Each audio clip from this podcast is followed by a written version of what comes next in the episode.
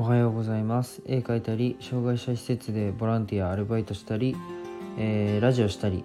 ライブしたりしてる看護学生のひじりです。えっとラジオは毎朝スタンドここスタンド FM でやっててライブはえっ、と夜の8時半からとポコチャと40スタジオでやってます。えっとひじりで検索お願いします。で今は看護専門学校3年生で国家試験が迫っているので国試の勉強を毎日やってます。それと並行して実習をやりながら毎日絵を描いてます、えー、ラジオで話す内容としては何者でもない僕の作品で世界を変えるまでの全てを発信していきます。えっ、ー、と、障害を持つ方が自信を持てる世界にすることがゴールで、具体的にゴールまで行く過程を、えっ、ー、と、毎日共有します。あとは、えっ、と、医療の最前線での学びや、他の職業に転用できる考え、絵を描いて発信していく中で共有したいなと思ったことを話します。えっと、夢を叶えるまでの日記みたいなものです。えっと、今日は、えー、のテーマは、えっと、一つ極めてからがスタートというテーマで話していこうと思います。えっと、なんか土曜日、今週じゃない、先週の土曜日、うちで宴会をしました。で、えっと、宴会の目的は、あの株式会社を立ち上げる、あの母の職場の社長さんと立ち上げに協力してくれる人の、まあ、会議みたいな感じでうちに来てました。でお母さんはそこの理事を務めるということで、まあ、大出世ですよね。はい。あの理事を務めるということで、まあ、うちはあのリビング広いのであのそこで話そうみたいな感じです。で母の職場は、えっと、小児子どもの障害者施設なんですけど、えっと、子どもたちは18歳になったら、まあ、卒業しなきゃいけない。次のステップに行かなきゃいけないということでこの子どもの施設にあのいられなくなっちゃうんですよ。で生活介護というところに行かないといけないっていうのが、まあ、国のルールみたいな感じで、まあ、18歳以降になったらその後は生活介護っていうところに行かなきゃいけないんですけど生活介護の方はあの、まあ、その受け皿が少ないのでその生活介護自体が少ないので子どもたちのその18歳以降の受け皿が圧倒的に少ないんですよ今めちゃくちゃ少なくなっちゃってますでそれを改善するためにうん今小児の施設をやってるその社長さんが生活介護をやりたいと。でやるとその子どもたちの一連の流れを作ることができる親御さんも心配しなくなるみたいな目的で、えっと、生活介護だけだと赤あの生活介護をやっていくっていう話です。でですけど生活介護だけだと大体赤字になるそうです。あの本当になんだろうな、まあ、飲食店みたいな感じで売り上げが少ないというかあの利益率が低いみたいな感じ。であのー、まあ飲食店を否定するわけじゃなくて飲食店ってなんか難しいってよく言うじゃないですか、まあ、そんな感じで生活介護もなんか難しいみたいなトントンにするのが難しい。というのが課題らしくて。であのー、生活介護だけだと赤になりやすいから同時に訪問看護をやる。という壮大な会議でした。あの訪問看護は利益率がすっごい良くてもうあの内訳見たんですけどえ？ー、マジで？みたいなぐらいあのあのもう儲かるというか儲かるって言い方は良くないんですけど良くないのかもしれないんですけど、まあ、すごいあのなんだろうな。まあそれなりのことはやってると思うんですけど訪問看護は結構お得じゃないけど、まあ、やるなやるのはいいなっていうふうに看護師があの病院を辞めて放課を立ち上げる意味がすごい分かりました。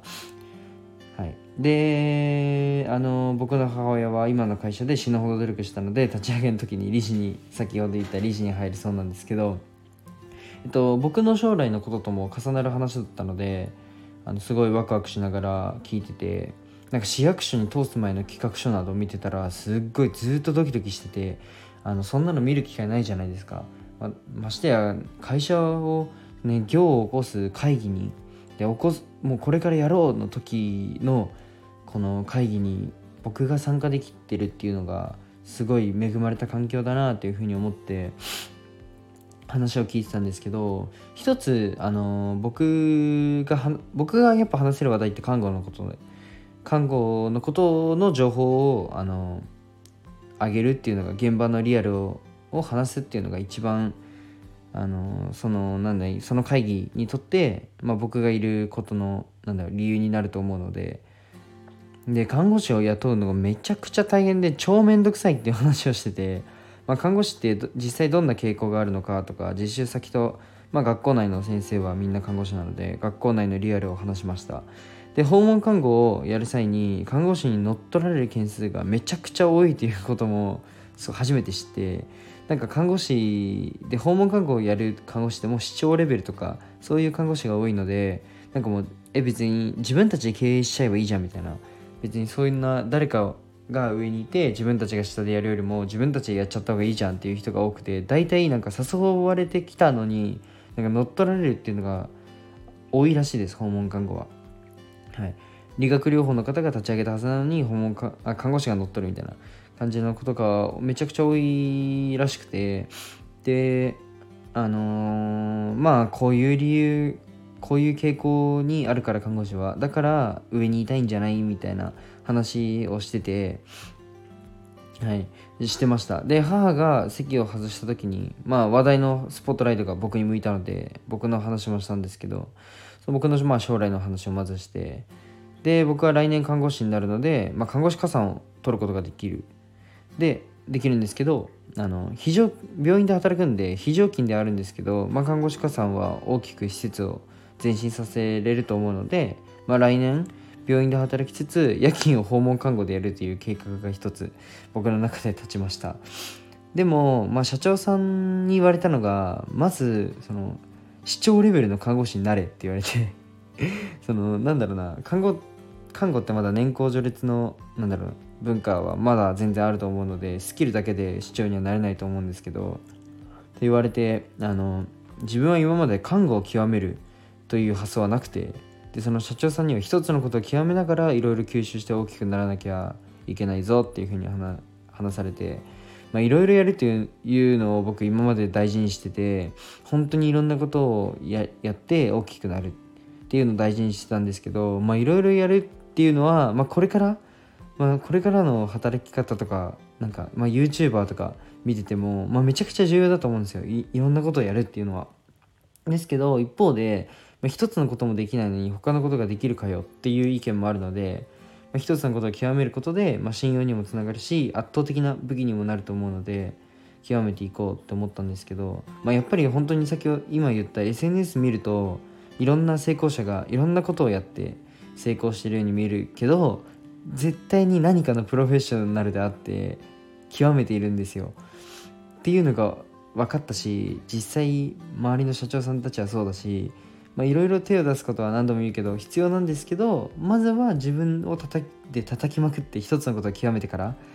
スタートっていうことが分かりました。で土曜日の宴会で学んだことは本当これ以外にもいくつかあって、まあ、これからちょっとずつ話していきたいなかいつまんで話していきたいなと思うんですけど、まあ、今日はその中で一番大切だなと思ったことを、まあ、自分の中でなんですけどを話しました。一つのことを極めるという話をしました。でやっぱりあの、まあ、本田圭佑選手とか今 YouTube やっていろんなビジネスを展開されてて何でしたっけ？NowVoice とかあのあるじゃないですか？サービス音声メディア。あれとか本当いろんなことやってる。あのワイン作ったり自分のブランドにしたりとか本当いろんなことやってすげえなって思っていろんなことをやってるように見える。あのキングコング西野さんもなんか絵本描いて映画やってオンラインサロンやってでチームにタウンという会社で働きつつチームにコーヒーというなんか次の後継者にあのいろいろビジネスを教えたりとかなんかすっごいいろんなことをやってるように見えて本田圭佑はもうサッカーで本当日本一っていうレベルまで行ってるしキングコング西野さんも芸人でもう天下取ったらっていうあの跳ねるの扉とか跳ねるの扉ですよねあの出てたの。ですごいそうやって一つのことをめちゃくちゃ叩いて叩いて叩いて叩きまくってこのな成り上がったものだと思うのでやっぱり一つのことを何か絶対極めないとそこが基盤になって人生って動くと思うので。で僕は今絵描いたりいろいろやってる。っていうのを別に間違いだとは思わないんですけどどこか看護のことをおろそかにあの別になんだろうな勉強とかで追いついてないとか実習で追いついてないってことは正直ないんですけどなんか飛び抜けてない。圧倒的な1位には慣れてないのであのもっと看護の世界でもいや看護学生の中でもそのなんだろうな本当日本一狙うぐらいの看護を提供できるように、まあ、これからやりしていきたいなと思って